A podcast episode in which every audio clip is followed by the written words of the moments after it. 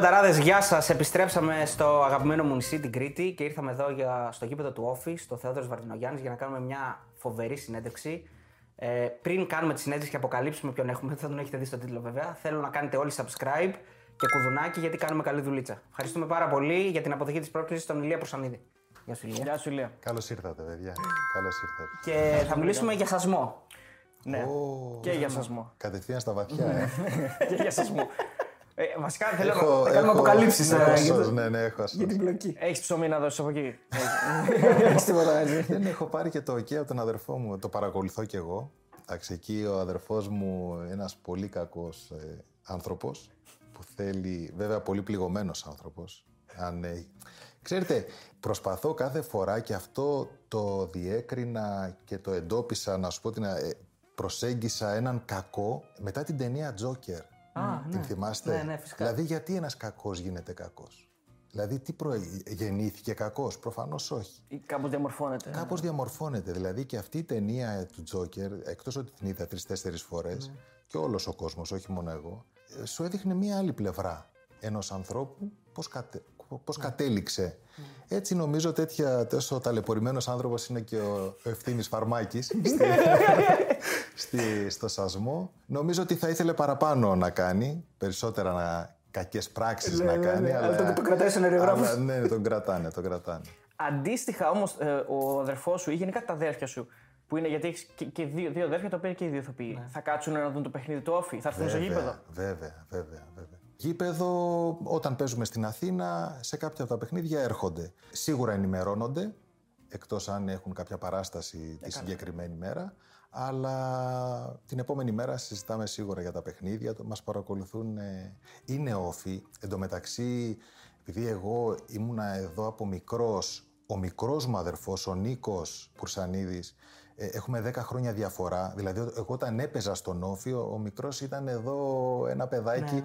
κολλητός φίλος του Γιώργου του Σαμαρά, επειδή μέναμε και μαζί, κάνανε παρέα τότε, έρχονταν και με έβλεπε. Άρα είναι όφη από μικρός και αυτός, δηλαδή έχει ζήσει την καριέρα μου από τα πρώτα βήματα. Οπότε είναι και όφη και με υποστηρίζουν. Και με υποστηρίζουν. Επειδή από τα τρία αδέρφια οι δύο γίνανε ηθοποιοί, υπήρχαν περισσότερες πιθανότητες και εσύ να γίνεις ηθοποιός ή αυτοί να γίνουν ποδοσφαιριστές; Όχι, όχι, όχι. όχι, Ε, ο μικρός, ο Νίκος, επειδή όταν μπήκε μετά στην επιλογή να ψάξει και αυτός τι θα κάνει, που, τι θα του άρεσε, επειδή είχε έναν αδερφό, εγώ τότε ήμουνα στον Ολυμπιακό, μετά ο αδερφός μου ήταν ηθοποιός, ήταν στη, έκανε το λόγο τιμής, μια τεράστια επιτυχία.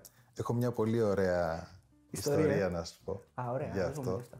τη διαφορά των ποδοσφαιριστών με τους ηθοποιούς. Δια... Και του άρεσε το ποδόσφαιρο, ξεκίνησε να παίζει ερασιτεχνικά, δεν είχε όμως το ταλέντο ή τέλος πάντων ε, δεν του πήγαν τα πράγματα έτσι όπως ήθελε. Κάποια στιγμή ο μεγάλος μου αδερφός τον παίρνει σε μια ταινία και τον κάνει σε μικρή ηλικία, επειδή έμοιαζαν κιόλας λίγο και του μπήκε το μικρόβιο και έγινε και αυτός ηθοποιός. Δηλαδή θα σε πάρει τηλέφωνο, ας πούμε, την άλλη μέρα και θα σου πει. Ξέρω εγώ, για τον Τωράρισον ε, ο- έπρεπε να παίξει πιο μπροστά ή θα μιλήσετε όχι, για. όχι, όχι, όχι, Λεπτομέρειες δεν θα πούμε.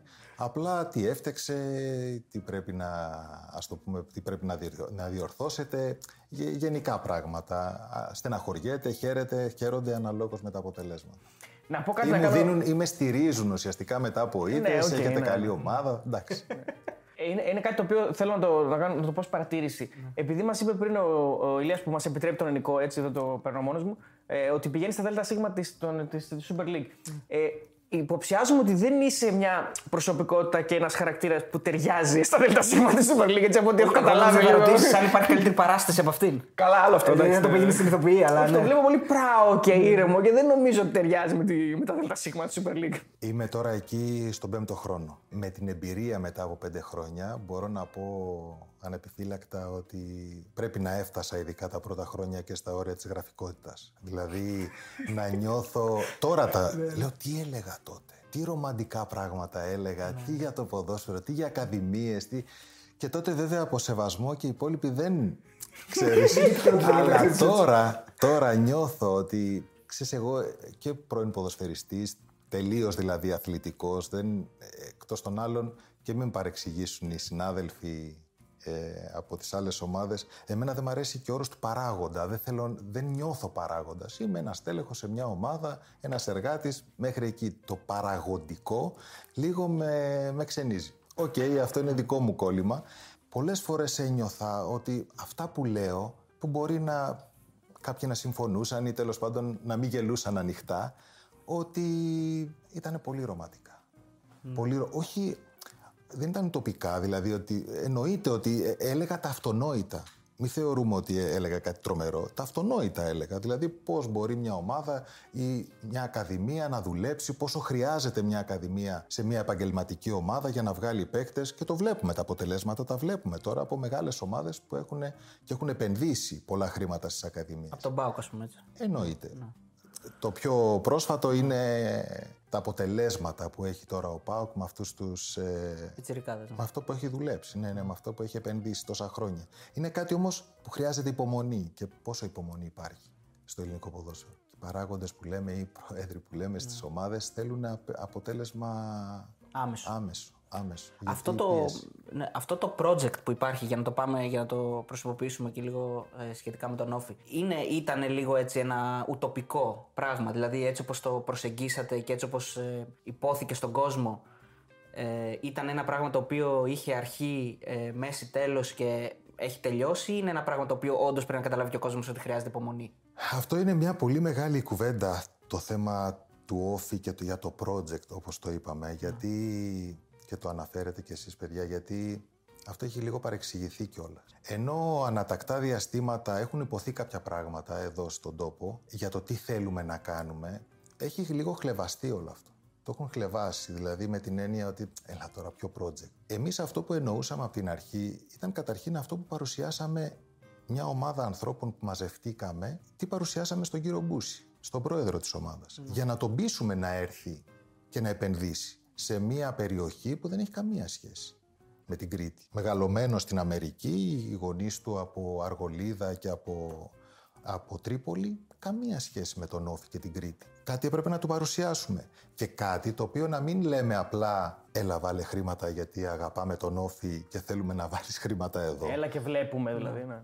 Και σε έναν υγιή επιχειρηματία που δουλεύει από το πρωί μέχρι το βράδυ, πραγματικά είναι ένας άνθρωπος απίστευτος, ένας επαγγελματίας απίστευτος και γι' αυτό έχει καταφέρει πράγματα, ε, ενώ είχε αντίστοιχη ε, εργασία ο πατέρας του, ο ίδιος έκανε τη δικιά του και έχει μεγαλώσει τόσο πολύ, περισσότερο και από τον μπαμπά του. Καταλαβαίνετε ότι δεν είναι ένας άνθρωπος ο οποίος θα πετάξει χρήματα, ούτε θα βρει άλλους τρόπους μέσω του ποδοσφαίρου για να μεγαλώσει. Δεν ήρθε για αυτό το λόγο.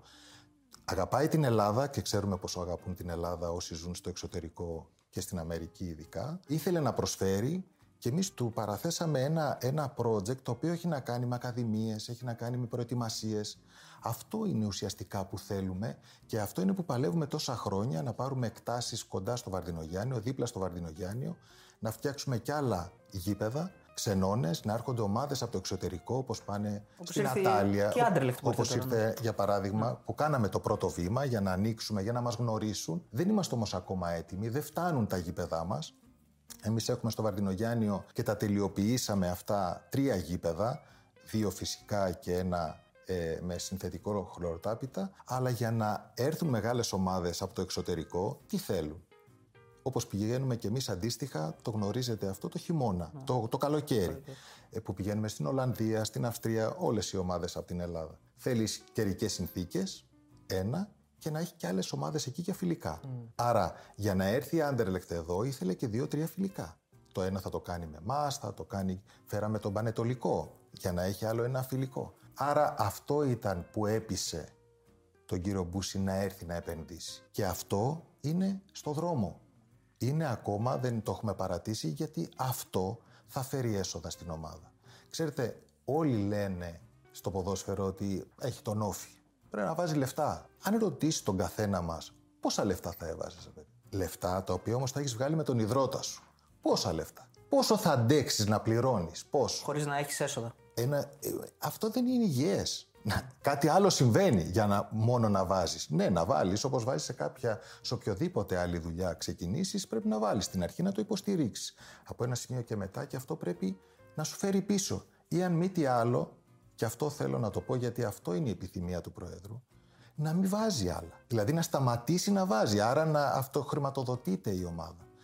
Ε, όλες οι ομάδες, αν αναλογιστούμε ότι στα έσοδά τους έχουν ένα ταβάνι, είτε αυτό είναι από το τηλεοπτικό, είναι από την φανέλα, ναι. από τις χορηγίες, από τα εισιτήρια μέχρι εκεί, αυτό που θέλουμε να κάνουμε δεν έχει ταβάνι.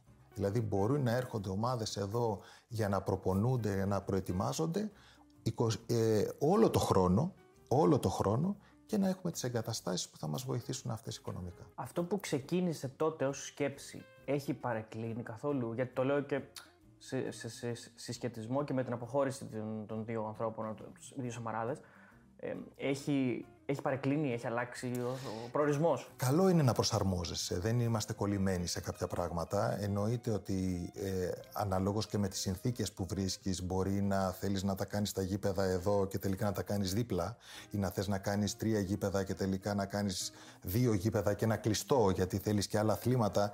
Εγώ θέλω να πω ότι προσαρμοζόμαστε. Αλλά η κεντρική ιδέα είναι η ίδια. Η κεντρική ιδέα είναι η ίδια. Όχι, δεν έχει αλλάξει κάτι ριζικά από την ε, αποχώρηση, αν πούμε, το, του Γιώργου και του Γιάννη του Σαμαρά. Άρα, ε, επειδή εγώ αντιλήφθηκα ότι η αποχώρηση αυτή αφορούσε το αγωνιστικό καθαρά. Ακριβώς, ε, ακριβώς. Άρα, μήπως ήταν και λίγο άδικο. Δηλαδή, όταν ας πούμε, το project, ή μήπως δεν έχει επικοινωνηθεί σωστά στον κόσμο, όταν το project είναι τόσο μεγάλο και αφορά κάποια άλλα πράγματα που πρέπει να έρθουν έσοδα για να μεγαλώσει όφη, είναι λίγο πρόημο να καταδικάζουμε την ομάδα που δεν παίζει καλό ποδόσφαιρο ή που δεν θα βγει Ευρώπη, ας πούμε, μια χρονιά. Το λέω, μήπως... Καταρχήν, ε, μιλάμε για ένα θέμα που πονάει πολύ. Εντάξει, είναι μια πληγή. Ήμουνα σε ένα πάνελ με αυτούς τους δύο ανθρώπους την πρώτη μέρα. Για μένα ήταν πολύ σκληρό αυτό που συνέβη. Μπήκα σε δίλημα αν πρέπει και εγώ να συνεχίσω ή όχι. Ο τέταρτος, βέβαια, άνθρωπος που ήταν στο πάνελ ήταν ο κύριος Μπούση, ο οποίος έχει επενδύσει τόσα πολλά σε αυτή την ομάδα και μας έχει απλόχερα δώσει και χρήματα και αγάπη και στήριξη για να προχωρήσουμε. Αλλά είναι κάτι που πονάει. Ε, οποιοδήποτε χωρισμός έτσι κι αλλιώς, αλλά πόσο μάλλον από δύο ανθρώπους που είναι κάτι παραπάνω για τον Όφη από δύο στελέχη. Ο Γιώργος και ο Γιάννης είναι τεράστια ονόματα για την ιστορία του Όφη, άσχετα αν ο Γιώργος δεν έπαιξε ποτέ στον Όφη. Είναι όμως δύο διαφορετικά πράγματα. Άλλο είναι αυτό που θέλουμε και σας ε, είπα έτσι με λίγα λόγια το τι θέλουμε να κάνουμε με τα γήπεδα και άλλο είναι το ποδοσφαιρικό. Ναι. Δεν κρίθηκαν τα δύο παιδιά αυτά, κρίθηκαν ενώ ε, αξιολογήθηκαν, α, αξιολογήθηκαν με βάση το project, αξιολογήθηκαν με βάση το αγωνιστικό. Δεν συμφωνώ 100% με όλο αυτό που, που έχει συμβεί, ε, που συμβαίνει στην Ελλάδα, δηλαδή να κρινόμαστε με βάση το αποτέλεσμα, αλλά όλα κάποια στιγμή είναι μετρήσιμα. Τι πλήρωσαν, εγώ πιστεύω, ότι ενώ η ομάδα τα τελευταία χρόνια αναπτύσσεται και εδροποιείται στην Ελλάδα σε όλα τα επίπεδα, μεγαλώνει, είναι αυτόνομη, είναι πράγματα τα οποία μπορεί να ακούγονται αυτονόητα, αλλά για την Ελλάδα είναι σημαντικά. Αναγνωρίζεται από όλους ότι εκεί είναι κάτι το πάρα πολύ αθλητικό, το πάρα πολύ υγιές. Το μόνο που δεν έχει βρει η ομάδα αυτά τα τέσσερα χρόνια, και αυτό είναι ορατό από όλους μας και κατανοητό από όλους μας, είναι η σταθερότητα. Η αγωνιστική σταθερότητα.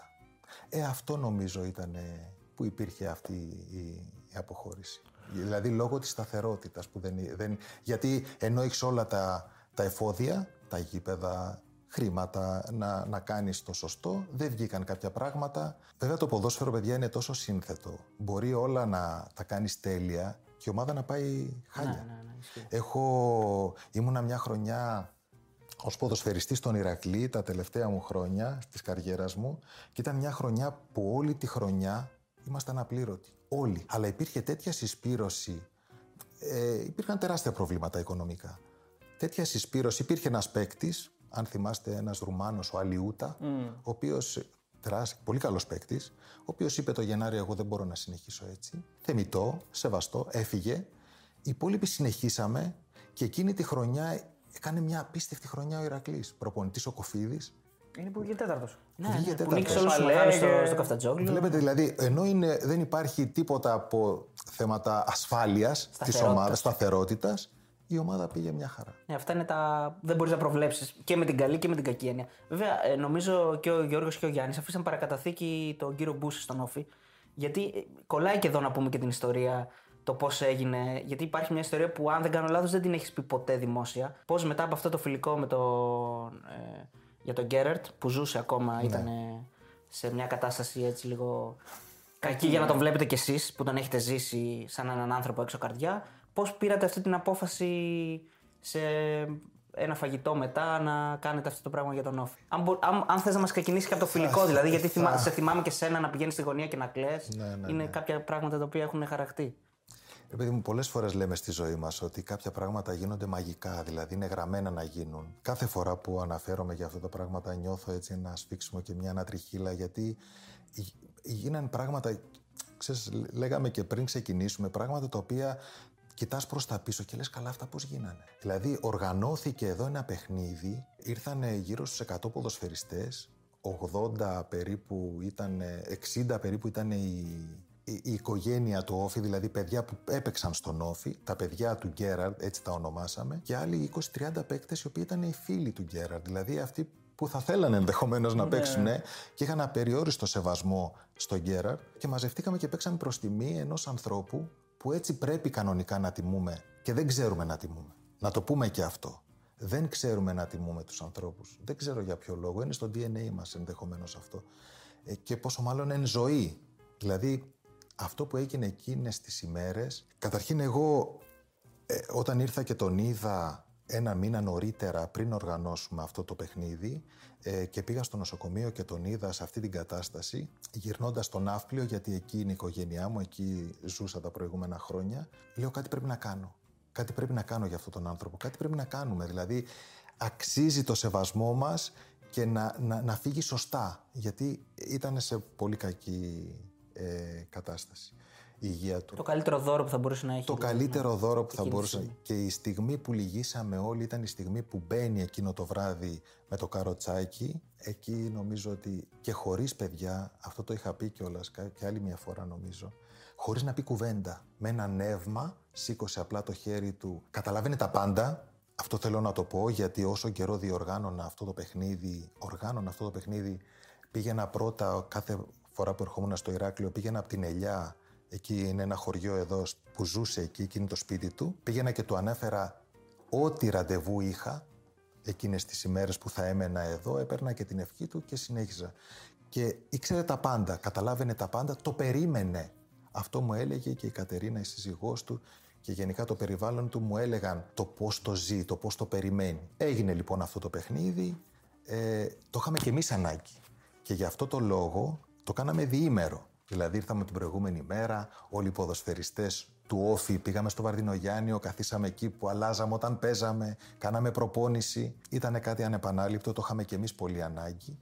Και είπα και άλλη φορά ότι αυτός ο άνθρωπος από αυτή τη θέση μας ξαναένωσε για κάποιο λόγο. Μας ξαναένωσε για αυτό που έγινε. Αργότερα να έρθουμε και να μπούμε στην ομάδα. Μας ξαναένωσε για να έχουμε αυτή την σχέση μεταξύ μας όλοι εμείς οι πρώην ποδοσφαιριστές γιατί απλό, ακόμα μιλάμε. Έχουμε μια ομάδα στο Viber και ακόμα μιλάμε και έχουμε επικοινωνία καθημερινή. Δηλαδή μπορεί κάποιος να θέλει κάτι και να προστρέξουν μετά όλοι οι υπόλοιποι. Δηλαδή μας ξαναένωσε αυτός ο άνθρωπος. Και το αποκορύφωμα είναι ότι μετά από αυτή την, ε, αυτή την εκδήλωση, αυτή την ε, αυτό το παιχνίδι. Ξαναβρεθήκαμε με το Γιάννη μετά από χρόνια, το Σαμαρά, και του λέω: Ρε Γιάννη, κάτι πρέπει να κάνουμε για την ομάδα. Ήρθαμε ξανά κοντά στην ομάδα, είδαμε ότι δεν ήταν, ε, δεν, δεν πέρασε καλά χρόνια, ταλαιπωρήθηκε η ομάδα. Ξανά ο Γιάννης, γιατί ένας πολύ ευαίσθητος άνθρωπος. Ε, δεν ήθελε να μπλέξει από την Δεν ήθελε να μπλέξει και είχε και χρόνια να κατέβηκε στο Ηράκλειο. Κατέβηκε για αυτό το λόγο, για, αυτό, για αυτή τη διοργάνωση. Άρχισε να το ξανακούει μετά από αυτό το παιχνίδι, γιατί ήταν έντονο συναισθηματικά. Η συγκίνηση, ναι, ναι. ήταν τεράστια για όλους μας. Και μου λέει, θα κάνουμε... Είχα καλέσει τότε και το Γιάννη, είχα το, το Γιώργο το Σαμαρά να έρθει στο παιχνίδι, αλλά δεν μπορούσε. Ήταν στην Τουρκία τότε, αν θυμάμαι καλά.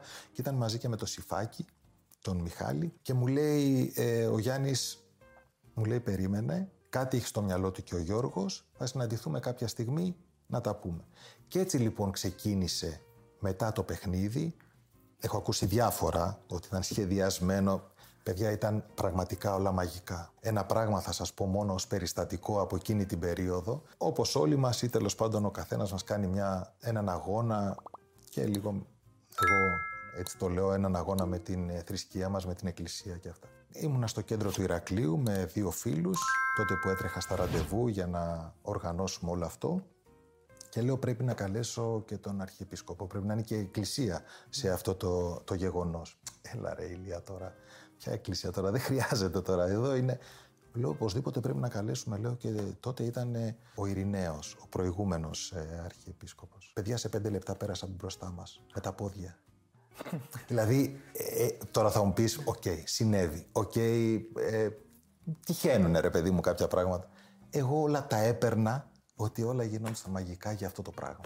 Για να, για να ζήσουμε όλο αυτό. Ωραίο όλο αυτό, αλλά πώς κατέληξε το όνομα Μπούσης στο τραπέζι; Εμείς ετοιμάσαμε, όπως είπα και πριν, ε, μία παρουσίαση με τον... Ε, πήγαμε και σε έναν οικολομολόγο πολύ καλό, συνεργαζόταν με αυτόν η οικογένεια του Γιάργου και του Γιάννη στην Αθήνα και προετοιμάσαμε μία παρουσίαση που θα τη δείχναμε σε οποιονδήποτε μπορεί να ακούσει αυτό που ονειρευόμαστε. Με αρχή, μέση και τέλος όμως, το είπα και πριν, δεν πήγαμε στον οποιονδήποτε επιχειρηματία απλά να του μεταφέρουμε την αγάπη μας για την ομάδα και έλα σε παρακαλώ βάλε κάποια εκατομμύρια. Ναι. Ένα κοστολογημένο business plan. την κατάσταση. Ακριβώς, ακριβώς. Και πώς αυτό και τι θα του φέρει αυτά στα επόμενα χρόνια. Και του εξηγήσαμε και θέλαμε να εξηγήσουμε σε όποιον θα το παρουσιάζαμε ό,τι σημαίνει ελληνικό ποδόσφαιρο, όλα ανοιχτά, να ξέρει ακριβώς πού έρχεται, πού πάει να επενδύσει, τι διαφορά έχουμε εδώ στην Κρήτη, σε τι εξυπηρετεί όλο αυτό, γιατί το έχω πει και άλλες φορές, ότι είμαστε ευλογημένοι το ότι περάσαμε από τον όφη που είναι σε, αυτό, σε αυτή την τοποθεσία, γιατί αυτό που εμείς ονομάσαμε project ή τέλος πάντων σχεδιάσαμε για να παρουσιάσουμε κάπου μπορεί να υποστηριχθεί στην Κρήτη. Και λόγω αεροδρομίων και λόγω καιρού και λόγω ε, δηλαδή διατροφής εδώ είναι βολεύει, έτσι δεν είναι; Δεν θα μπορούσαμε να το κάνουμε σε κάποιες άλλες ε, περιοχές της Ελλάδας ή θα γινόταν πολύ πιο, πιο δύσκολο, χωρίς αεροδρόμια και όλα αυτά.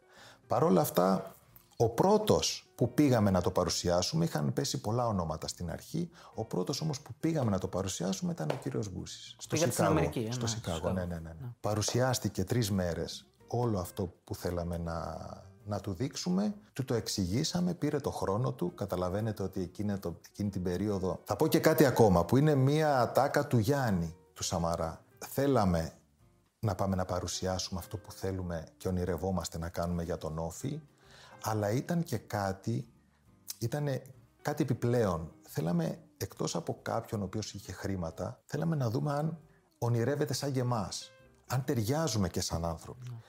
Νομίζω ότι ο κύριος Μπούσης ήταν ό,τι καλύτερο που θα μπορούσαμε να φανταστούμε. Είναι πολύ καλύτερος από εμάς σε όλα τα επίπεδα.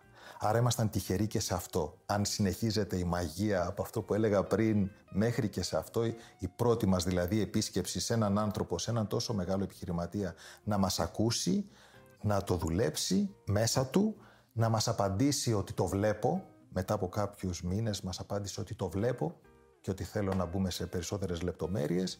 Από εκεί ξεκίνησαν όλα. Μετά δεν, δεν πατούσαμε τη γη, στη γη. Ναι. ναι, ναι, πραγματικά ήταν κάτι ανεπανάληπτο. Ε, μέσα σε όλη αυτή την κατάσταση και όλα αυτά τα χρόνια τα οποία έχουν περάσει, προφανώς το αγωνιστικό πάντα είναι σημαντικό όπως και να έχει. Το καταλαβαίνουμε ότι δεν είναι, μπορεί να μην είναι το πρωτεύον, αλλά σίγουρα υπάρχουν και άλλα πράγματα τα οποία θα θέλατε να γίνουν εδώ στον Όφη. Δηλαδή υπάρχουν οι ακαδημίες, υπάρχουν τα γηπαιδικά, υπάρχουν όλα αυτά τα ζητήματα. Και θυμάμαι χαρακτηριστικά δηλώσεις του, και του Γιάννη και του Γιώργου Σαμαρά να μιλάνε για, για πλάνο δεκαετίας και, δε, και, δε, και παραπάνω, δηλαδή και εικοσαετίας ενδεχομένως. Το οποίο είναι λίγο πολύ, ακούγεται πολύ. Να, να το κάνουμε λίγο πιο απλό. Μιλάμε για μια ποδοσφαιρική ομάδα. Άρα, όλοι όσοι είμαστε γύρω από αυτήν, δουλεύουμε για τα 90 λεπτά την Κυριακή. Δηλαδή, το προϊόν μας είναι το ποδόσφαιρο. Άρα, δηλαδή, εννοείται ότι επειδή μιλάμε για αθλητισμό, έχει να κάνει και με ψυχολογία. Αν πάει καλά η ομάδα, αν δεν πάει καλά. Το θέμα είναι όλοι, όλοι εμείς μένουμε πιστοί σε αυτά που πρεσβεύουμε και στο στόχο μας και στο πλάνο μας ανεξάρτητα με τα αποτελέσματα. Γιατί αυτός είναι ο αθλητισμός. Έτσι δεν είναι; Και αυτό έλεγα και πριν σε σχέση με τον... Ε, ίσως είναι λίγο άσχημη η λέξη που χρησιμοποιώ, χλεβασμός, αλλά όταν λέμε project είναι πάρα πολλά πράγματα. Δηλαδή, το ότι η ομάδα αναπτύσσεται σε όλα τα επίπεδα, ότι αναπτύσσεται, καταρχήν θέλουμε να φτιάξουμε το γήπεδό μας. Αυτά. Ε, ξέρετε, μπορεί ο κόσμος να ήθελε μια συνέντευξη τύπου, προγραμματικές δηλώσεις, θα κάνω 10 πράγματα. Εμείς, επειδή ήμασταν άνθρωποι που θέλαμε πρώτα να μπουν μέσα οι μπουλντόζες στο ΒΑΚ για να πούμε ότι θα φτιαχτεί το ΒΑΚ, γιατί έχουμε συνηθίσει στην Ελλάδα να ακούμε πάρα πολλά πράγματα και να μην γίνεται τίποτα. Μακέτες και μακέτες, γήπεδα, σε όλες τις ομάδες. Και δεν θέλαμε να πέσουμε σε αυτή την, ε, σε αυτή, σε αυτή τη λακκούβα.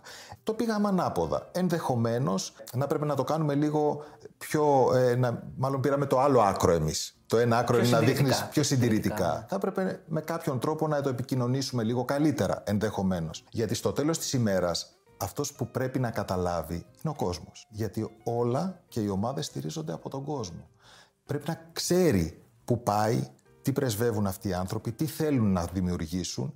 Οι ακαδημίες, όπως είπες και εσύ, είναι ένα τεράστιο κομμάτι. Και όταν λέγανε οι Σαμαράδες για τόσα χρόνια project, εννοείται ότι θέλει, το είπαμε και πριν ότι θέλει υπομονή.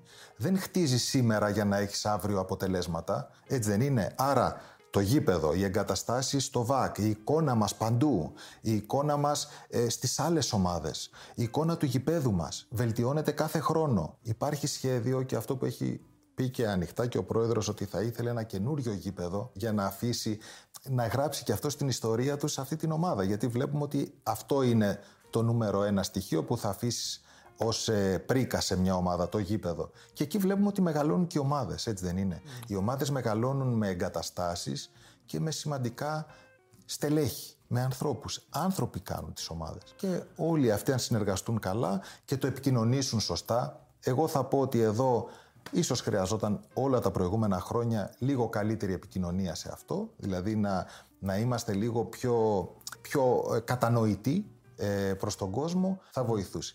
Βέβαια, πάντα εγώ λέω, ακόμα και σε λάθη που έχουν γίνει, γιατί είναι το μόνο σίγουρο ότι κάναμε και θα κάνουμε λάθη, πάντα εγώ κρίνω το κίνητρο που έχει κάποιος. Το κίνητρο λοιπόν από την πρώτη μέρα μέχρι και σήμερα είναι όλων μας το καλό. Αυτό και τελεία. Ακόμα και των παιδιών που δεν είναι πλέον εδώ. Του Γιώργου, του Γιάννη και όποια παιδιά έχουν φύγει. Ε, πολλοί έχουν χαρακτηρίσει έτσι και τη νέα στελέχωση και την ιδεολογία που εκπέμπει όφη, έτσι λίγο ρομαντική για το ποδόσφαιρο. Και ε, στα μάτια μου εμένα είναι πάρα πολύ καλό να υπάρχουν έτσι άνθρωποι και ομάδες οι οποίοι θα αποπνέουν μια περισσότερη έτσι, αγάπη για το άθλημα και λιγότερη τοξικότητα. Αλλά πόσο εφικτό είναι να γίνει αυτό όταν όλοι, όλες οι ομάδες ή η πλειοψηφία των ομάδων βγάζει κάτι άλλο και όταν υπάρχει μόνο μια ομάδα ή δύο-τρεις ομάδες μετρημένες στα δάχτυλα που δεν θέλουν να μπουν σε αυτό το παιχνίδι, τελικά θα σε, καταπιεί, θα σε καταπιούν οι άλλοι ή θα μπορέσει εσύ να επιβιώσεις. Δηλαδή, καλό είναι να λέμε ας πούμε, για, το, για όλα αυτά που θέλει ο Όφη και να τα κάνει. Και ο κόσμος του Όφη μπορεί να, να βγει από το σκεπτικό που, έχουν, που έχει γενικά η πλειοψηφία του κόσμου. Βλέπουμε τι γίνεται στον Ολυμπιακό, μια, καλή, μια κακή χρονιά, έχει αλλάξει τέσσερις προπονητές. Η Άκια περιμένει τόσα χρόνια να φτιάξει το γήπεδο και τώρα είναι κάπως αλλιώς. Ο Παναθηναϊκός τόσα χρόνια υπομονή εξαντλείται και τον Παναθηναϊκό. Δηλαδή δεν ξέρω αν είναι κάτι το οποίο μπορεί να γίνει. Αν με ρωτήσεις τι θα έλεγα θετικό για όλους μας εδώ, είναι η σταθερότητά μας.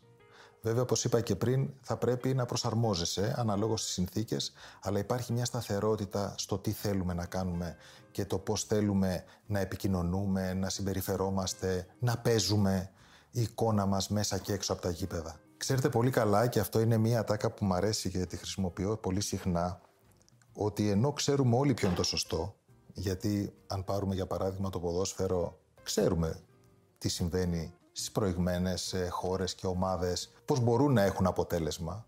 Και αφού το βλέπουμε εκεί, θα μου πεις γιατί δεν το κάνουμε εδώ. Η ατάκα που λέω συνήθως είναι ότι στη ζωή μας δεν κάνουμε τελικά αυτό που ξέρουμε, αλλά κάνουμε αυτό που αντέχουμε. Αυτό συμβαίνει πολλές φορές και με τις ομάδες. Ενώ ξεκινάνε με ένα συγκεκριμένο πλάνο, όταν θα υπάρξει πίεση από δημοσιογράφους, από κόσμο, από... Υπάρχει τόσο μεγάλη πίεση γύρω από τις ομάδες που κάποιοι δεν το αντέχουν αυτό. Και πάνε στην εύκολη λύση. Και πάνε σε λύση. Να. Η εύκολη λύση είναι, για παράδειγμα, ο προπονητής. Το οτιδήποτε, αλλά που είναι αντίθετο σε αυτό που εσύ είχες σκεφτεί από την αρχή. Το κομμάτι των προπονητών, επίσης, είναι ένα τεράστιο θέμα. Ένα τεράστιο θέμα που αν θέλετε μπορούμε να σας πω και την άποψή μου ε, εκεί κάνουμε ένα τεράστιο λάθος. Ανά πάσα στιγμή ψάχνουμε να βρούμε ένα προπονητή που θα μας δώσει τη λύση εκείνη τη στιγμή, χωρίς πρώτα απ' όλα εμείς ως ομάδα να έχουμε αποφασίσει τι θέλουμε να βλέπουμε από την ομάδα την οποία έχουμε. Ω διοίκηση, ως πρόεδρος, Θέλω η ομάδα μου να παίζει με αυτά τα χαρακτηριστικά. Και μετά να ψάξεις να βρεις τον προπονητή που μπορεί να το υποστηρίξει. Άρα, αν έχω βρει μετά από μεγάλη προσπάθεια τον προπονητή που μπορεί να το υποστηρίξει, θα του δώσω και το χρόνο. Έτσι δεν είναι. Αλλά εμείς δεν ξέρουμε τι θέλουμε να βλέπουμε. Εμείς θέλουμε απλά να έχουμε αποτέλεσμα, να είμαστε άνετοι, να σωθεί η ομάδα γρήγορα, αν η ομάδα κινδυνεύει, να πάρει πρωτάθλημα, αν η ομάδα. Μέχρι εκεί. Και στις περισσότερες ομάδες, σε κάποιες ομάδες, δεν υπάρχουν και οι άνθρωποι για να αξιολογήσουν τον προπονητή ή τον. Εγώ θα το πω πολύ. Εγώ θα το πω λίγο πιο απλά. Εγώ που είμαι ιδιοκτήτης της ομάδας, με τους συνεργάτες μου, που σίγουρα έχω, πώς θέλω να βλέπω την ομάδα. Θέλω να τη βλέπω επιθετικά. Ναι. Θέλω... Και ποιο είναι και το DNA βέβαια. Και αυτό πρέπει, όταν πας σε μια ομάδα, πρέπει καταρχήν να ξέρεις σε ποια ομάδα βρίσκεσαι. Ποια είναι η ιστορία της, ποιο είναι το DNA της, τι θέλει εδώ η περιοχή, τι θέλει αυτή η ομάδα, πώς έπαιζε όλα τα χρόνια. Έτσι δεν είναι; Mm. Δηλαδή και ως ποδοσφαιριστής, αλλά και ως ιδιοκτήτης. Πρέπει να ξέρεις ποιος είναι ο παλμός. Άρα, επειδή αυτό το πράγμα δεν νιώθουμε ούτε επαναστάτες, ότι μπήκαμε ή εγώ που πηγαίνω στη Λίγκα με το λάβαρο της Επανάστασης ότι εδώ ήρθαμε να φτιάξουμε το ποδόσφαιρο. Λέμε αυτονόητα πράγματα, λέμε απλά πράγματα και θα κάνουμε τον αγώνα μας με τη σταθερότητα που μας διακρίνει. Δεν λέω όσο αντέξουμε, γιατί δεν είμαστε μόνοι μας. Και σε μεγάλες ομάδες που θεωρείτε και σε πολλές ομάδες που θεωρείτε ότι το έχουν χάσει, υπάρχουν μέσα άνθρωποι που νιώθουν το ίδιο πράγμα. Απλά δεν αλλάζουμε εύκολα πράγματα στη χώρα μας και πράγματα τα οποία έχουμε μάθει. Γιατί έχουμε συνηθίσει σε κάποια πράγματα και θεωρούμε ότι αυτό είναι το σωστό. Αν αύριο μεθαύριο, επειδή ο όφη μεγαλώνει γενικά σε όλα τα επίπεδα, έτσι, αύριο μεθαύριο διεκδικεί κάτι μεγαλύτερο από αυτό που διεκδικεί τώρα. Και μπει σφίνα στους μεγάλους. Και υπάρχει ένα διαιτητικό λάθος, Θα βγει ο όφη, θα κάνει μια ανακοίνωση όπως βλέπουμε κάθε μέρα σε κάθε αγωνιστική. Κάποιος διοικεί την ΕΠΟ, κάποιος διοικεί τη Super League, κάποιος φάζεται. Θα μπει σε αυτό το τρυπάκι να αλλάξει την οτροπία του και την φυσιογνωμία του. Γιατί είναι ακρι... σε ακριβώς αντίθετη τροχιά μέχρι στιγμής από ό,τι καταλαβαίνω. Δεν ασχολείται με τους διαιτητές, δεν ασχολείται δεν με Δεν έχει βγει από εμά ανακοίνωση ποτέ. Ναι, ναι, γι' αυτό το λέω. Πρώτον. Δεύτερον, εμείς στηρίζουμε, το έχουμε πει και εγώ προσωπικά το έχω αναφέρει μέσα στην Λίγκα, αλλά και όπου μας έχει δοθεί η ευκαιρία, στηρίζουμε τον Έλληνα διαιτητή 100%. Ξέρουμε ότι υπάρχουν όπως παντού και καλοί διαιτητές και κακοί διαιτητές. Το ότι στηρίζουμε δεν σημαίνει ότι δεν πρέπει να βελτιωθούν, ότι δεν πρέπει να τους δώσουμε όμως από την άλλη χρόνο. Εμείς δεν θα κοιτάξουμε ποτέ, και αυτό είναι το μόνο σίγουρο, δεν θα κοιτάξουμε ή δεν μας ενδιαφέρει να μπούμε σε δρόμους άλλους να δούμε το δόλο, αν υπάρχει δόλος. Δεν θεωρούμε ότι υπάρχει δόλος. Θεωρούμε ότι είναι λάθος. Έτσι θέλουμε να το βλέπουμε. Δεν είμαστε από... Δεν έχουμε κατέβει από, από άλλο πλανήτη. Απλά είναι κάτι το οποίο ναι μεν είναι κάτι σημαντικό, αλλά δεν είναι τόσο σημαντικό που πρέπει να ασχολούνται τόσο πολλοί ομάδες, γιατί χάνουμε λίγο την προσέγγισή μας. Ασχολήσουμε την ομάδα σου. Θα σας πω ένα περιστατικό ως παίκτης του Ηρακλή, στο Καφτατζόγλιο, δεν θυμάμαι με ποιον αντίπαλο, δέχομαι δύο κίτρινες κάρτες, κόκκινη. Βγαίνω έξω και από έναν διαιτητή, το λέω τώρα γιατί έχουν περάσει τα χρόνια και από έναν διαιτητή που επειδή είναι από το μέρος της μητέρας μου, θεωρούσα ότι μπορεί να το ξέρει. Ε, δεν το λέω γιατί το έκανε, αλλά ρε παιδί μου, όταν έπαιζα, όταν έπαιζα με αυτόν δεν είχα κάποια σχέση. Δεν είναι ένα γεια και τώρα, αν τον δω κάπου, απλά ένα γεια λέμε. Δεν γνωριζόμαστε.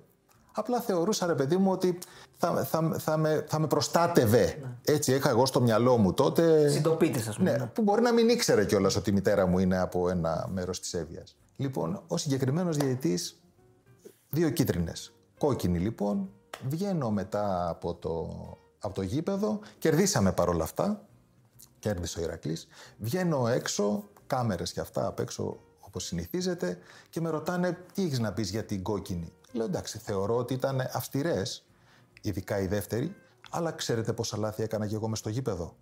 Δηλαδή, μία άλλη προσέγγιση. Ας δούμε πρώτα εμείς τι κάνουμε λάθος.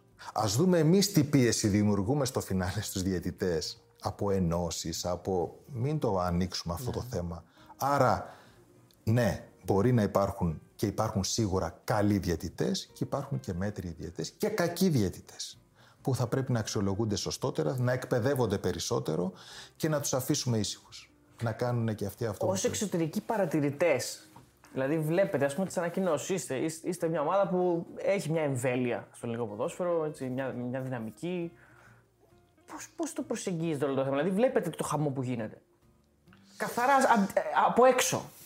Πώς, ποια είναι η άποψή του, η δική σου, όχι, δεν εκφράζει τον όφη, τη δική σου άποψη θέλω. Α, Ολυμπιακός, μια ανάγκη. πριν τα μάτς. Κοιτάξτε να δείτε κάτι. Είναι το θέμα ποιος είναι ο στόχος σου.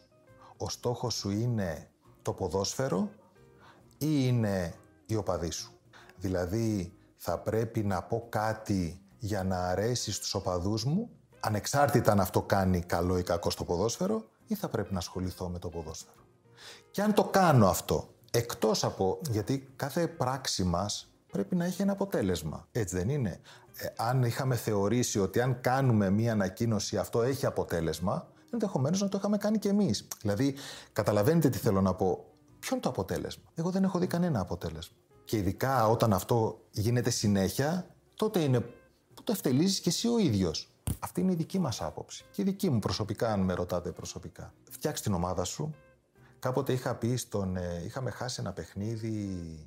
Πάλι θυμάμαι έτσι από τον Ηρακλή. Είχαμε προπονητή τον κύριο Μαρκαριάν. Και μετά από ένα παιχνίδι που είχαμε χάσει από μια μεγάλη ομάδα, ήταν στεναχωρημένος, γκρίνιαζε κι αυτός. Του λέω, coach, πάμε να φτιάξουμε την ομάδα. Εγώ παίκτης τότε. Πάμε να φτιάξουμε την ομάδα μας. Αν έχουμε καλή ομάδα, ένα ντέρμπι, πόσες πιθανότητες έχει; Μπορεί να το πάρεις και αυτό είναι, ωραίο το, γι' αυτό είναι και ωραίο το ποδόσφαιρο. Μπορεί κάποια στιγμή να πάρεις και ένα τέτοιο παιχνίδι. Αλλά δεν είναι σύνηθες αυτό, είτε από αδικία είτε από ικανότητα της άλλης ομάδας. Πάμε να κάνουμε μια καλή ομάδα, να πάρουμε όλα τα υπόλοιπα. Αν πάρεις, αν έχεις καλή ομάδα, δεν μπορεί να μην πάρεις όλα τα υπόλοιπα, αλλά το στόχος θα το πετύχεις. Αν έχεις φτιάξει ομάδα. Εμείς εύκολα, και αυτό θυμάμαι μετά ως ε, τεχνικός διευθυντής που ήμουνα για λίγο με, στον Ηρακλή, είχα βάλει ως όρο στους ποδοσφαιριστές να μην μιλάει κανένας. Η διετσία. Κανένας. Είναι μια πολύ εύκολη δικαιολογία που λένε όλοι μετά από μία ήττα. Καταρχήν δεν είναι κάτι το οποίο πρέπει να ασχολείται οι παίκτες. Αυτό είναι θέμα της διοίκησης, αν θέλει να κάνει κάτι και όχι για μας ανακοίνωση. Μπορεί να ζητήσεις ένα ραντεβού με την ηγεσία της ε, διαιτησίας στην ΚΕΔ να πας να πεις τα παράπονά σου ή οτιδήποτε. Να πούμε ότι ο Ηλίας έχει φέρει το Ντίκα στον Ηρακλή. Έτσι. Πεχτάρα ο Ντίκα. Πρεμιέρα μέσα στην Κομωτινή, Παθρακικό. Γκολάρα, φάουλ, δοκάρι μέσα. Το θυμάμαι, έλα να το βλέπω μπροστά μου. Πεκταράς και ωραία, ωραία ομάδα. Ομάδα δεν βγήκε στο τέλος πολύ καλή, αλλά είχε πολύ ωραίο κλίμα και ο Ηρακλής. Δηλαδή ήταν, είχε κάτι πολύ ελπιδοφόρο. Και είναι και η πρώτη σου δηλαδή, προσπάθεια εκτός Η γραμμών. εμπειρία μου, η εμπειρία μου ε, από αυτή τη θέση και ειδικά τότε που ήμουν πάρα πολύ άπειρος γιατί μια μέρα πριν ήμουν ποδοσφαιριστής και μια μέρα μετά μπήκα πίσω από ένα γραφείο και έπρεπε να σχεδιαστεί μια ομάδα. Δεν το λέγα τότε γιατί δεν το καταλάβαινα. Καταλαβα... Θέλω να είμαι πολύ ειλικρινής, αλλά σίγουρα έκανα λάθη από απειρία. Και δεν σημαίνει ότι επειδή έχω παίξει μπάλα ή οποιοδήποτε από εμάς έχει παίξει μπάλα, αυτό επίσης είναι μια άλλη κουβέντα. Ότι ξέρουμε τα πάντα Σε όλα τα ή πόστα θα μπορούμε να είναι. τα κάνουμε. Άρα, και όχι μόνο αυτό, και ότι πρέπει να είμαστε και μέσα στις ομάδες. Δηλαδή, απαραίτητα πρέπει να είμαι γιατί εγώ έχω παίξει σε αυτή την ομάδα και η ομάδα μου χρωστάει. Άλλη κουβέντα αυτή, τεράστια. Ότι πάντα θεωρούμε ότι το σήμα μας χρωστάει και όχι εμείς στο σήμα. Η εμπειρία μου όμως τότε με τον Ντίκα, είχα πάει στην Κατάνια. Αυτός ήταν. ε, είχε πάει από τη Στεάο Βουκουρεστίου στην Κατάνια και πήγαμε και τον πήραμε δανεικό. Βοήθησε βέβαια σε αυτό και ο Όλεκ Προτάσοφ που είχαμε τότε προπονητή, ο οποίος τον είχε και ως παίκτης στην Στεάο Βουκουρεστίου. Θυμάμαι χαρακτηριστικά τότε όταν πήρα τηλέφωνο τον πρόεδρο, τον Αντώνη Τορέμο, και του είπα ότι κλείσαμε, είμαι εδώ, δεν ήξερε καν ότι είχαμε πάει εκεί. Κλείσαμε αυτό τον παίχτη και θα έρθει στην ομάδα μας.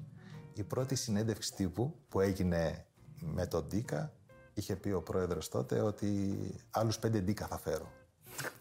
Βέβαια, ο Ντίκα, επειδή είχε μια χρονιά πριν που δεν έπαιξε πολύ στην Κατάνια και γι' αυτό ενώ τον είχαν πληρώσει, δεν θυμάμαι καλά, 5 εκατομμύρια τότε, πολλά χρήματα, ε, για να τον αγοράσουν. Δεν είχε παίξει πολλά παιχνίδια. Όταν ήρθε εδώ, ενώ στο πρώτο παιχνίδι, όπως λες, είχε βάλει δύο γκολ και γκολάρες, όχι μέσα στην Κομωτινή, η πορεία του δεν ήταν ανάλογη. Ε, κάποια στιγμή ο πρόεδρος μου είχε πει: Καλά, που τον βρήκες αυτό. Φτάσαμε από το θα φέρω πέντε έτσι, ντίκα είναι, έτσι είναι όμως το Αυτό είναι, ποδόσφαιρο. αυτό είναι χαρακτηριστικό του ελληνικού ποδοσφαίρου. Αν θέλει κάποιος να πει πώς είναι το ελληνικό ποδοσφαίρο. συγκεκριμένη θέση. Ναι, ναι. Η συγκεκριμένη θέση, εγώ την έχω ονομάσει αυτός που φταίει. Αν έρθει ένας καλός παίκτης και κάνει παπάδες, μπράβο στη Πάμε διοίκηση. παιχταρά που- μου, πάμε μπράβο τον- στη διοίκηση που τον πήρε. Α, ναι, ναι. Αν δεν παίξει, καλά αυτός δεν τον έφερε ο τεχνικός διευθυντής. τεχνικός Πάντα διευθυντής. αυτό στέει. Πάντα αυτό στέει. Ε, επειδή, εντάξει, οκ, μιλάμε για ΟΦΗ, έπαιξες πολλά χρόνια και είσαι και τώρα στον ΟΦΗ, αλλά επειδή μας κατηγορούν και οι φίλοι του Ηρακλή ότι ποτέ Ναι, ναι, και ναι, δεν ναι. έχουμε φέρει και πάρα πολλούς, πρέπει να πούμε λίγο περισσότερα πράγματα για τον Ηρακλή. Ήδη έχεις πει. Απλώς ήθελα να ρωτήσω τελικά ο Αντώνης Ρέμος έχασε λεφτά στον Ηρακλή; Όπως λέγεται και όπως λέει και ο ίδιος. Συνεχίζει ή τελείωσε, δεν, ξέρω. ξέρω ακόμα, δεν ξέρω ακόμα αν δεν έχει κλείσει αυτή η πληγή, αλλά και ξέρετε γιατί, γιατί είχε να διαχειριστεί δύο ομάδες. Και την ομάδα που έπαιζε και τα χρέη Το προηγούμενο. που, των προηγούμενων. Άλλη μία περίπτωση ενός ανθρώπου που πλήρωσε την αγάπη του για κάτι. Στο μυαλό του ήταν πάρα πολύ ρομαντικά. Πώς αποφάσισε να ασχοληθεί με το ποδόσφαιρο; Μόνο από την αγάπη του. Ε, Όπως το θυμάμαι, γιατί ήμουν ακόμα ποδοσφαιριστής, δεν ξέρω τα ραντεβού που έγιναν. Ε, Ο κουμπάρος, το κύριος Πιλαδάκης, είχε στη Λάρισα. Προφανώς του είπε ότι έχω κι εγώ μια τεχνογνωσία, ξέρω, θα σε βοηθήσω κι εγώ. Ήτανε μόνο από την αγάπη του. Θεώρησε ότι μπορώ αυτό το πράγμα να το πάω καλύτερα και να το σώσω. Και νομίζω ότι το πλήρωσα ακριβά. Το πλήρωσα ακριβά. Πρέπει να είμαι από τους ελάχιστους που πλήρωσαν όντως τα χρέη τους. Δηλαδή, όλοι οι άλλοι ή εξαφανίστηκαν ή οι ομάδες πέσανε και Ναι, ναι, ναι. διαγράφηκαν. Είναι... Το ρέμο, τα χρέη σου δηλαδή, που υπήρχε σε όλη την πόλη. Ναι, Έγινε, δηλαδή τα πλήρωσε. δεν υπάρχει, δεν είμαι μοναδικό. Ναι, βέβαια και η ομάδα μετά, όχι μετά ακριβώς, αλλά η ομάδα χάθηκε από το χάρτη. Και τώρα προσπαθεί ξανά να. Σιγά σιγά. Είναι αυτό που λέμε ότι μια ομάδα χωρίς χρήματα δεν μπορεί να λειτουργήσει, αλλά δεν είναι απαραίτητο και με χρήματα ότι μπορεί να γίνει ομάδα. Άρα είπα και πριν ότι για να υπάρχει ε, υγεία σε μια ομάδα θα πρέπει να υπάρχουν εγκαταστάσεις, να υπάρχουν στελέχη και να υπάρχει συγκεκριμένο πλάνο. Παιδιά, πρέπει να... Και αυτό που έγινε εδώ, εγώ για παράδειγμα, μία ή δύο φορές μου είχε γίνει όχι πρόταση 100% αλλά ως επιθυμία τι θα έλεγες αν ήθελες να γυρίσεις ξανά στον όφη να παίξεις. Εγώ πάντα ήμουν αρνητικός στο να ξαναγυρίσω γιατί πάντα η δεύτερη φορά δεν είναι όπως η πρώτη. Εδώ πέρασα τα καλύτερα χρόνια της ζωής μου. Ήμουν και σε μικρότερη ηλικία, ηλικίες φοιτητών ουσιαστικά, 20 με 25, ήμουνα μια πενταετία εδώ, ήταν, ήταν τρομερά τα χρόνια με τον Ευγένιο Γκέραρντ, ομάδα να βγαίνει στην Ευρώπη, πολύ καλή ομάδα, καλό κλίμα. Είμαστε μακριά από παντού, αυτό ισχύει και τώρα, δηλαδή αυτό που υπάρχει με την θάλασσα ανάμεσά μας είναι τρομερά. Τώρα αυτό δεν θέλω να το να παρεξηγηθεί, αλλά είμαστε λίγο σαν γαλατικό χωριό, δηλαδή βλέπουμε όλα αυτά που λέτε απάνω να σκοτώνονται και αυτά και εμείς είμαστε μακριά από όλους. Αλλά ήθελα από, από, από πάντα αυτή η ομάδα να κάνει το βήμα να αναγνωριστεί από όλους. Να, να είναι δηλαδή μια ομάδα η οποία και, πά, και πρώτα τη σέβονταν όλοι, δεν το συζητάμε, απλά τα τελευταία χρόνια και τα προηγούμενα χρόνια που πέρασε τόσο δύσκολα, φανταστείτε ότι αν είχαμε κατέβει τότε και το είχα πει και άλλη μια φορά αυτό ε, χαρακτηριστικά όταν είχαμε κατέβει τότε για το παιχνίδι. Αυτό που λέμε ότι είχε χάσει την, ε, Την την, έγκλη. έγκλη αυτή η ομάδα. Και η έγκλη ξέρετε που χάθηκε. Όταν έλεγε σε παίκτη πλέον να έρθει στον όφη και όχι παίκτη στην πρώτη ομάδα, στις ακαδημίες, από πουδήποτε στην Κρήτη. Δεν ήθελε, να, δεν ήθελε να ακούσει. Δηλαδή δεν επέτρεπε ο γονιός να πάει το παιδί του στον όφη.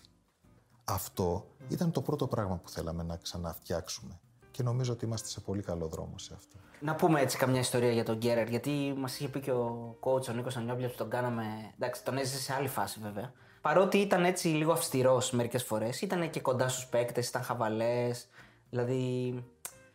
Έκανε και τις πλάκες του. Σου έχει μείνει κάτι; Χαρακτηριστικό. Καταρχήν, για να μείνεις πάρα πολλά χρόνια σε μια ομάδα, καταρχήν εγώ πάντα λέω ότι ένας, παι- ένας προπονητής φεύγει από μια ομάδα όχι με βάση τα αποτελέσματα, αλλά φεύγει όταν χάνει τα αποδητήρια.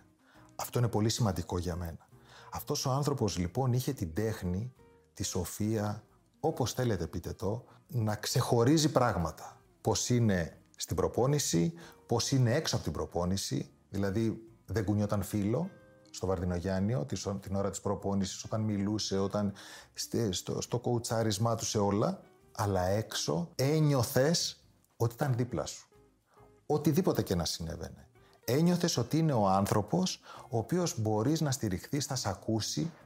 Είχε, ένα, είχε απίστευτο χιούμορ. Εγώ ψαρωμένος πάρα πολύ και σε μικρή ηλικία από την πρώτη στιγμή Όταν θυμάμαι χαρακτηριστικά, στην, ε, έκανα, έγινε ένα ραντεβού, έπαιζα στο Χαϊδάρι εγώ πριν και συναντηθήκαμε στην, ε, στην Αθήνα σε ένα ξενοδοχείο, με ήθελε όφη. Θυμάμαι παιδιά χαρακτηριστικά ότι ήταν εγώ με τον κύριο Καπετανάκη, το Λευτέρη τον Καπετανάκη, ο πρόεδρος του Χαϊδαρίου και ο κύριος Γκέραρτ με τον κύριο Καζανάκη.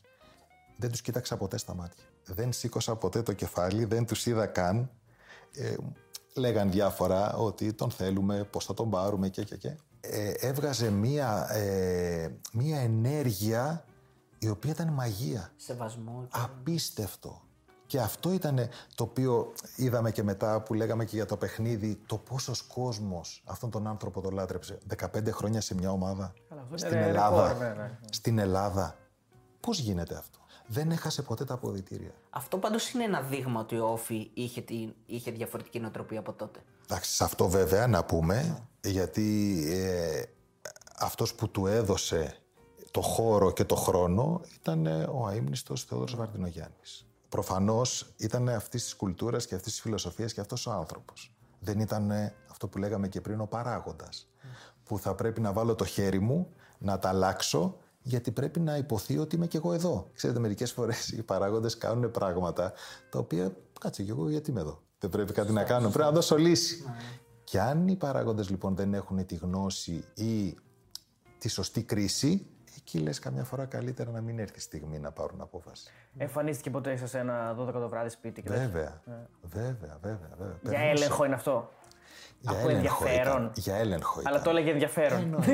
Εννοείται. Τι κάνεις εδώ, είσαι καλά, όλα καλά, σου λείπει κάτι και τέτοια από ενδιαφέρον. Περαστικό ήμουν που έλεγε για να σα Τσέκαρε. Ήξερε βέβαια που πηγαίνει. Σε παιδιά τα οποία ήταν πιο ψαρωμένα, δηλαδή από εμάς, ειδικά τους μικρούς, δεν είναι. Αλλά ήξερε που πήγαινε. Αλλά αν πέρναγε μια φορά, εγώ θυμάμαι χαρακτηριστικά, είμαι σε ένα καφέ ένα πρωινό που πηγαίναμε μετά την προπόνηση στο κέντρο, στα λιοντάρια, και έτσι όπως ε, μιλούσα και έπινα καφέ, ξαφνικά βλέπω όλους τους άλλους να γελάνε. Και στεκόταν δίπλα μου και δεν τον είχα καταλάβει. Είχε έρθει δίπλα μου ο, ο, ο κύριος Γέρα και, και, και, και γυρίζω και το βλέπω και παιδιά πετάχτηκα όρθιος, προσοχή, τι κάνετε και... Προφανώς γι' αυτό γελούσαν όλοι. Άρα ε, έβγαζε και κάτι ότι να μην κάνω κουτσουκέλα για να μην το μάθει; 100%. 100%. Και καρότο και μαστίγιο δηλαδή. Ναι. Ε, μα διέ, είχε τη διάκριση να κατα...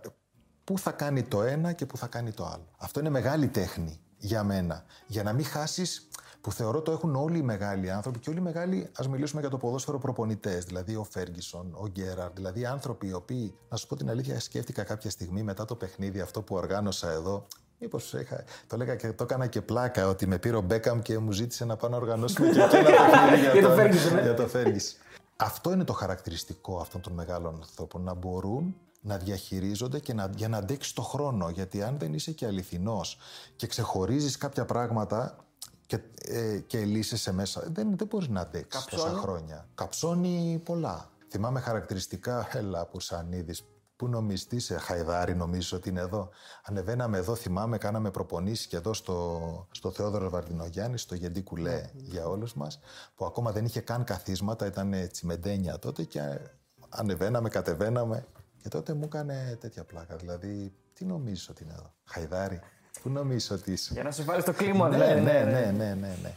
Θυμάμαι βέβαια ένα χαρακτηριστικό αυτού του ανθρώπου, ένα ραντεβού που έκανα μαζί του κάποια στιγμή.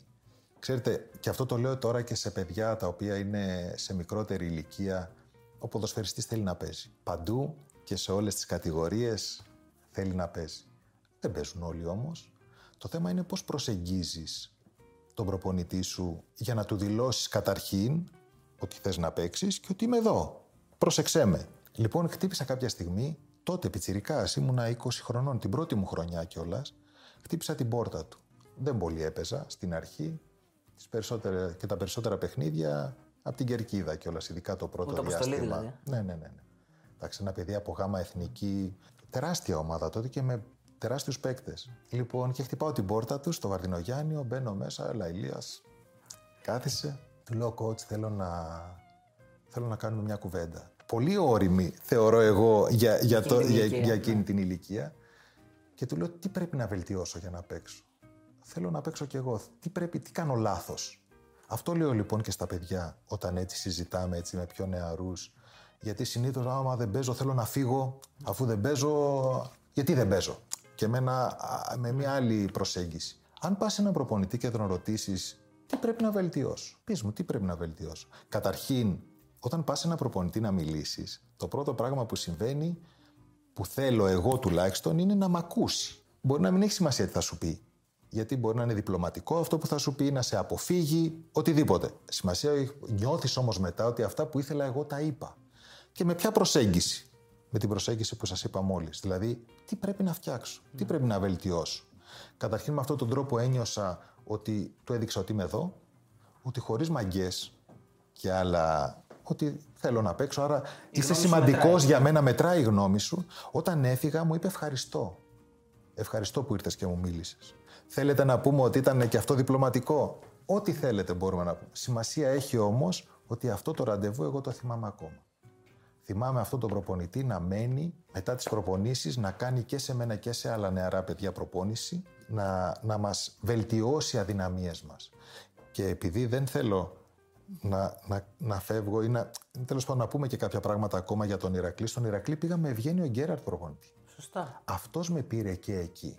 Και πότε με πήρε; Όταν μετά από έξι χρόνια στον Ολυμπιακό είχα χάσει τη θέση μου και ήθελα κάτι διαφορετικό, κάτι άλλο και ήταν εκεί και με πήρε κοντά του πάλι. Ε, μου κάνει εντύπωση, γιατί εντάξει, είπαμε το πώς βίωσε τη μεταγραφή σου το Χαϊδάρι στον Όφη. Ε, είπαμε πολλές ιστορίες από την Ερακλή, αλλά δεν σου βγήκε καθόλου κάποια ιστορία από νομίζω τη μεγαλύτερη ομάδα που έπαιξε την καριέρα σου βάσει τίτλων και βάσει και Champions League. Δεν, δεν σου βγήκε κάποια ιστορία. Τι δεν έχεις κρατήσει έτσι κάποια πράγματα, σίγουρα. Επειδή συζητάμε περισσότερο για τον Όφη και για Γκέραρτ, ουσιαστικά πήγε η συζήτηση σε αυτές τις δύο ομάδες. Έτσι κι αλλιώς δεν άλλαξα πολλές. Για μένα, εκτός από το Χαϊδάρι που ξεκίνησα την καριέρα μου, τρεις ήταν οι ομάδες που έπαιξα και αρκετά χρόνια. Δηλαδή, πέντε χρόνια εδώ στον Όφη, έξι στον Ολυμπιακό και άλλα πέντε στον Ηρακλή. Συν τα δύο που έμεινα σε ένα άλλο πόστο στον Ηρακλή. Τις αγάπησα και τις τρεις ομάδες γιατί η σχέση είναι μεγάλη. Δηλαδή, ήμουνα πάρα πολλά χρόνια. Αν ε, στον Όφη ήμουν, έκανα τα πρώτα βήματα στην επαγγελματική μου καριέρα, ε, στον Ολυμπιακό ήρθε η καταξίωση. Εντάξει, τεράστιο σύλλογος. Έκανα το μεταπτυχιακό μου ουσιαστικά εκεί από τον Ευγένιο Γκέραρτ στον ε, Ντούσαν Μπάγεβιτς ε, σε πολύ καλά χρόνια του, του Ολυμπιακού. Έξι χρόνια, έξι πρωταθλήματα. Ε, Κυριαρχία του Ολυμπιακού. Όλοι οι τίτλοι σου είναι με τον Ολυμπιακό. Ναι, ναι, ναι. ναι, ναι. Σαν ποδοσφαίρι. Ναι, ναι, έξι, κύπελ, έξι πρωταθλήματα και δύο κύπελα. Εμένα, ε, το έχω ξαναπεί και άλλες φορές, παιδιά, μου έχει φερθεί πάρα πολύ καλά το ποδόσφαιρο. Μου έχει φερθεί πάρα πολύ καλά. Δεν, και δεν το λέω από μετριοφροσύνη. Ε, έκανα, έπαιξα στην Εθνική Ελλάδος πάρα πολλά παιχνίδια και στε, στην, ε, στην πρώτη εθνική σε μεγάλες ομάδες χωρίς να έχω κάτι τρομερό σαν ταλέντο. Αλλά δούλευα πάρα πολύ, ήξερα από μικρός τι δεν έπρεπε να κάνω, τι έπρεπε να βελτιώσω. Επειδή ήμουν ένας αργός παίκτης, ε, δούλεψε λίγο παραπάνω το μυαλό μου προφανώς να, να μην φαίνεται αυτό. Προσπαθούσα να μην φαίνεται αυτή η αδυναμία. Είχες γρήγορη σκέψη δηλαδή. Είχα γρήγορη σκέψη, ναι. Και προφανώς αυτό με βοήθησε να κρατηθώ, να κρατηθώ τόσα χρόνια, δηλαδή σε αυτό το επίπεδο. Γιατί σίγουρα ένα άλλο στοιχείο που εμένα με ενδιαφέρει περισσότερο ήταν για να είσαι σε αυτές τις ομάδες σίγουρα κάτι θα έχεις. Ποδοσφαιρικά δηλαδή, κάτι, έχεις κάποια αξία. Περισσότερο με ενδιαφέρε όμως το τι θα πούνε για το χαρακτήρα μου, για τι πρίκα θα αφήσω δηλαδή, και το θα σταματήσω το ποδόσφαιρο, τι θα λένε για μένα. Πού είδαμε τον καλύτερο Πουρσανίδη. Το πιο όριμο, νομίζω ότι ειδικά εκείνη τη χρονιά, την πολύ καλή χρονιά του Ηρακλή, και εγώ νιώθω ότι το χάρηκα πολύ το ποδόσφαιρο. Δηλαδή είχαμε μια ομάδα τρομερή και ήμουνα και εγώ πάρα πολύ όριμος. Στην Ελλάδα υπάρχει ηλικία μέχρι τα 25 στη ταλέντο και από τα 30 και μετά είσαι τελειωμένος. Mm. Λοιπόν, εγώ στα 31 μου πήγα στον Ηρακλή και επειδή φεύγοντας από τον Ολυμπιακό, καλός ή κακός, η επόμενη σου ομάδα, αν δεν είναι στις τέσσερις καλύτερες ομάδες, τις μεγαλύτερες ομάδες της Ελλάδας. Άρα θα είσαι κάπου πιο κάτω λίγο. Θα έπρεπε να διαχειριστείς και αυτό ενδεχομένως. Σας πληροφορώ, παιδιά, ότι ήμουν τόσο ψαρωμένος όταν πήγα στον Ηρακλή. Ε, για να μην ακουστεί το παραμικρό ότι έφυγε από τον Ολυμπιακό, ήρθε εδώ για τα ένσημα, ναι. ήρθε εδώ για να. Φανταστείτε ότι πρώτη φορά στη ζωή μου τραυματίστηκα εκεί. Γιατί είχα τέτοια τρέλα και τέτοια θέληση να αποδείξω καταρχήν στους συμπέκτες μου ότι δεν ήρθα για άλλο λόγο και ήρθα για να παίξω και να βοηθήσω, που έπαθα για πρώτη φορά στη ζωή μου θλάση. Δεν είχα, εγώ ευτυχώς δεν είχα τραυματισμούς και ειδικά χειρουργία και τέτοια δεν είχα. Και τραυματίστηκα και δεν ήξερα να το διαχειριστώ. Και έπαθα υποτροπή γιατί νόμιζα ότι είμαι καλά μετά από λίγες μέρες. και έπαθα υποτροπή. Αλλά σίγουρα τα παιχνίδια στον Ολυμπιακό, στα Champions League. Και... Πώς τα βίωσες αυτά τα παιχνίδια, Το περίμενε. Δηλαδή, πώς ήταν το πρώτο παιχνίδι Champions League; Κοίταξε, τα πρώτα δύο του μάτσα έφαγε 10 γκολ πάντως στο Champions League. Στο... στη, στη Ρόζεμπορκ. και, και, στο, ε; και το επόμενο. Με τη Real. Με τη Real. Με τη Real. 10 γκολ καλά είναι σε δύο μάτσε. Εντάξει. Καλό είναι. Ε, καλή αρχή. Καλό ξεκίνημα. και θυμάμαι χαρακτηριστικά όταν πηγαίναμε στη Νορβηγία, στο παγωμένο Τρονχάιμ. Ναι, αυτή, αυτή η γραφικότητα που τον Θα σας πω κάτι, ελπίζω να μην. Γιατί το γελούσαμε πολύ τότε και θέλω να το πω. Ε, να μην παρεξηγηθεί ο Γρηγόρης ο Γεωργάτος. Ε, Συνήθως όταν είσαι στο αεροδρόμιο και φεύγεις για το ταξίδι, κάνεις δηλώσεις. Ναι, ναι. Ε; Και πρέπει να έχει ξεχάσει με ποια ομάδα παίζουμε, δηλαδή την ονομασία.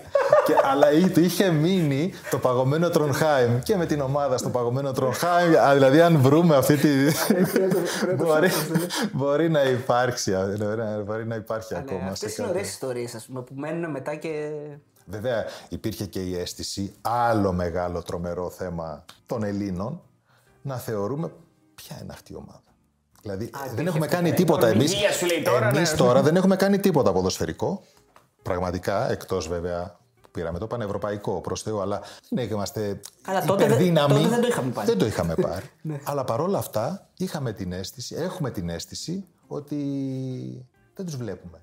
Θυμάμαι χαρακτηριστικά είμαι πάλι σε μια συνέντευξη, σε μια κλήρωση εγώ για λογαριασμό του Ολυμπιακού σε ένα κανάλι και σε, σε ένα παράθυρο και σε ένα άλλο παράθυρο ο Νικοπολίδης, ο Αντώνης, για λογαριασμό του Παναθηναϊκού. Και είναι η χρονιά, αν θυμάμαι καλά, που ο Ολυμπιακός κληρώνεται με την Χέρενφεν ναι. και με τη Λιόν. Τις καρδούλες. Ναι. ναι.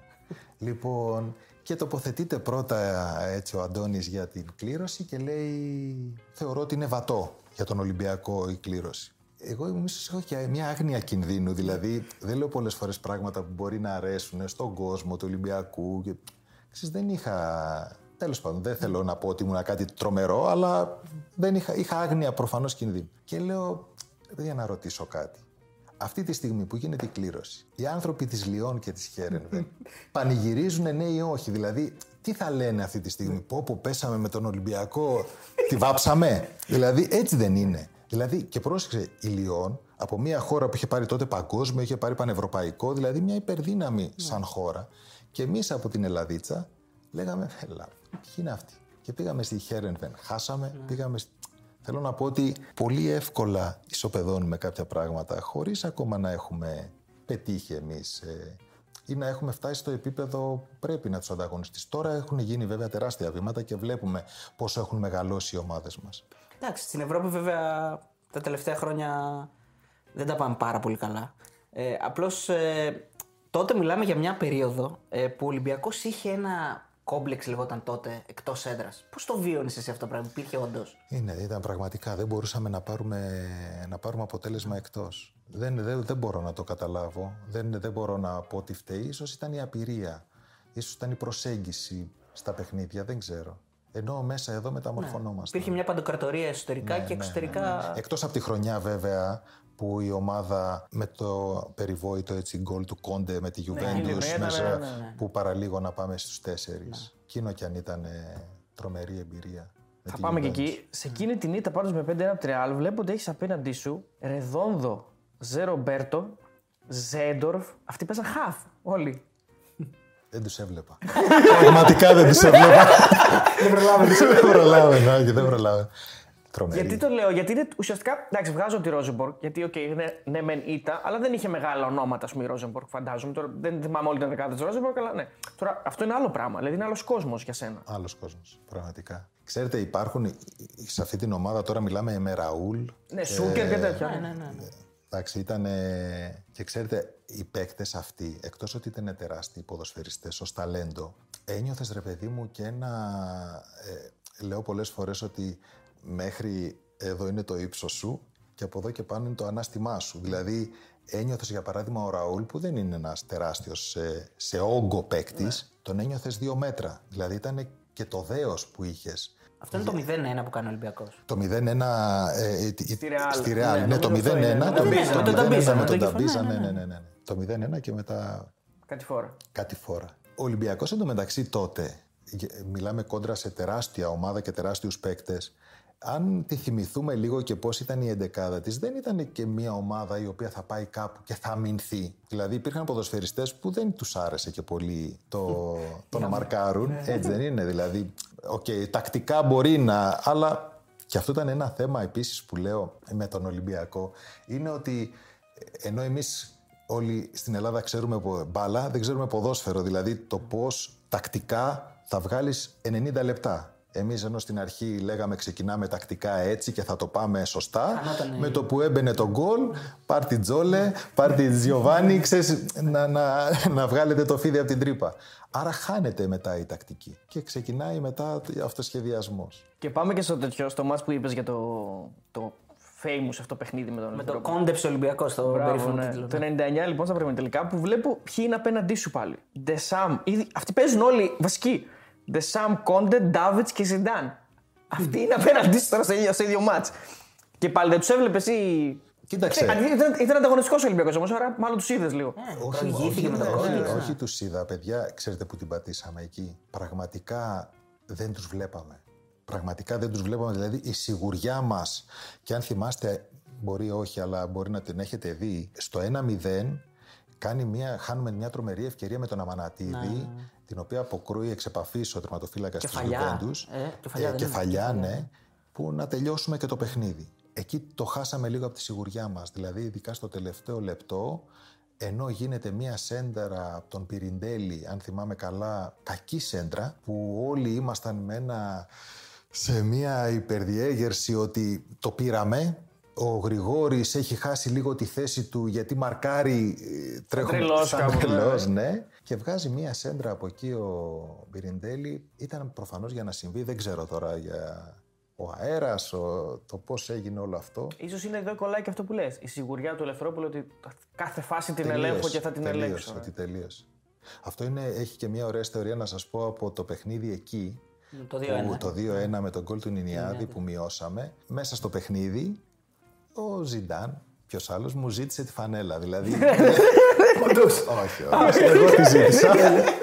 Εγώ τη ζήτησα. Τέλος πάντων, μετά μου λέει στα ποδητήρια. Πάω από τα ποδητήρια, κηδεία μέσα στα ποδητήριά τους. Ε, ναι, στο 90 Ναι, γκολ γιατί τώρα. φάγανε γκολ ναι. στο Στο τέλος, ναι. στις καθυστερήσεις βασικά. καθυστερήσεις. Θυμάμαι τότε χαρακτηριστικά ήταν αποχιαστό τραυματίας ο Ντελπιέρο. Απίστευτη τυπάρα, τον θυμάστε πώς ήταν ε, ο Ντελπιέρο. Και η Δία, ο Ντάβιντς, όλοι εκεί. Με βλέπει ο Ζιντάν έτσι μέσα από τα αποδυτήρια, με φωνάζει.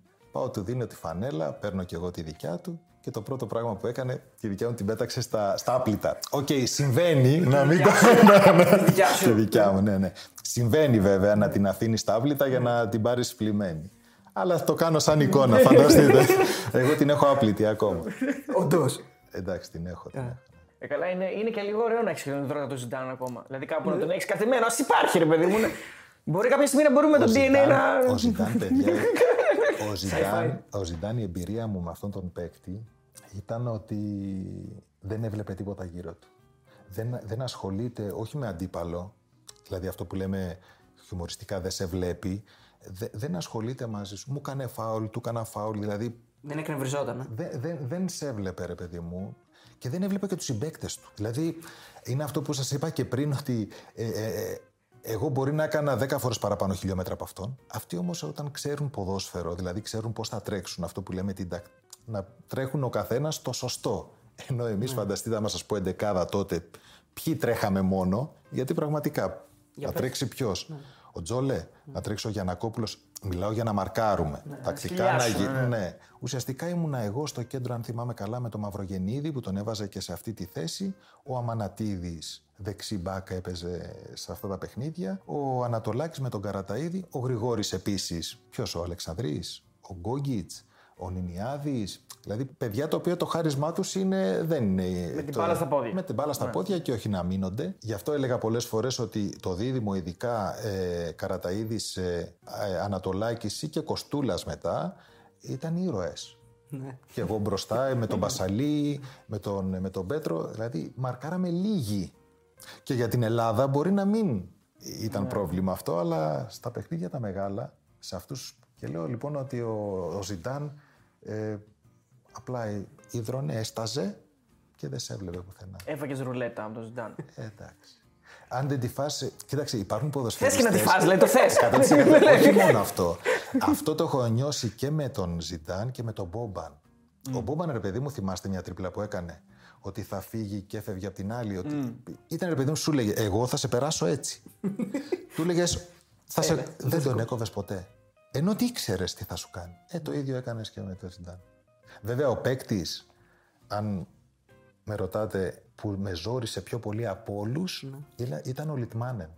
Άντε. ρε. Γιατί είναι ο, μο- ε, ο μόνος ποδης- ποδοσφαιριστής που αντιμετώπισα, τον οποίο τον έχανα, έπαιζε συνέχεια στο χώρο, δεν έπαιζε με την μπάλα στα πόδια. Αν θυμάστε στον Άγιαξ, ε, αυτός με ζόρισε πάρα πολύ.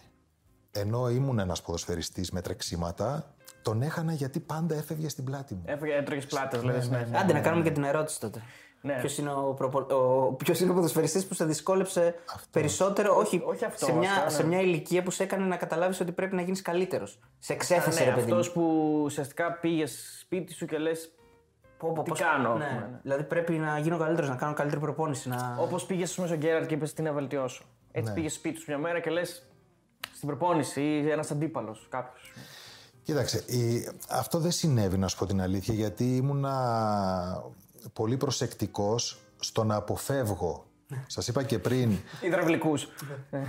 εμένα, εμένα, εμένα το, αυτό που δεν ήθελα ε, ήταν τους κοντούς. Δηλαδή το χαμηλό κέντρο βάρους με τα γυρίσματα και τέτοια. Αυτούς ήθελα, δηλαδή είχα περισσότερη προσοχή σε αυτούς και, τους μελέ- κολλούσες, και τους μελέτη. άφηνες, ε. Ναι, ναι, μελέτη. Γιατί δεν τους μπορώ. δεν τους μπορώ. Όπως ας πούμε στην Ελλάδα. Ε, θυμάστε και στον, ε, στον Άρη που είχαν ένα Βραζιλιάνο κοντά, Ιβάν. πώς Ιβάν, λέγεται, ο ναι. Ιβάν, ένας Βραζιλιάνο, ναι. κοντούλης. Γενικά όμως, ο Μπορέλη, γενικά κοντούς ποδοσφαιριστές έτσι με προβλημάτιζαν πάρα πολύ. Το Κωνσταντέλια δηλαδή δεν μπορούσε να το. Τρομερό παιδί αυτός, ε.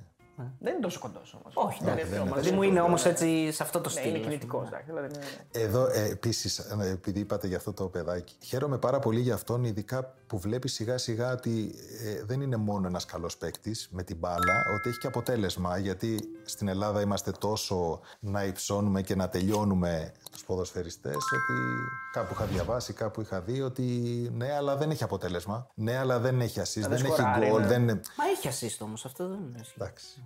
Τώρα βγαίνουν όλα σιγά σιγά και το παιδί φαίνεται ως ολοκληρωμένος παίκτης. Μακάρι, μακάρι γιατί εδώ υπάρχει μια προοπτική, μακάρι να μείνει προσγειωμένος και να... που νομίζω ότι έτσι φαίνεται τουλάχιστον γιατί α, δεν το γνωρίζω το παιδί, να συνεχίσει να δουλεύει σκληρά για να... γιατί η διάρκεια θα τον καταξιώσει, όχι τώρα μόνο αυτό που, που φαίνεται.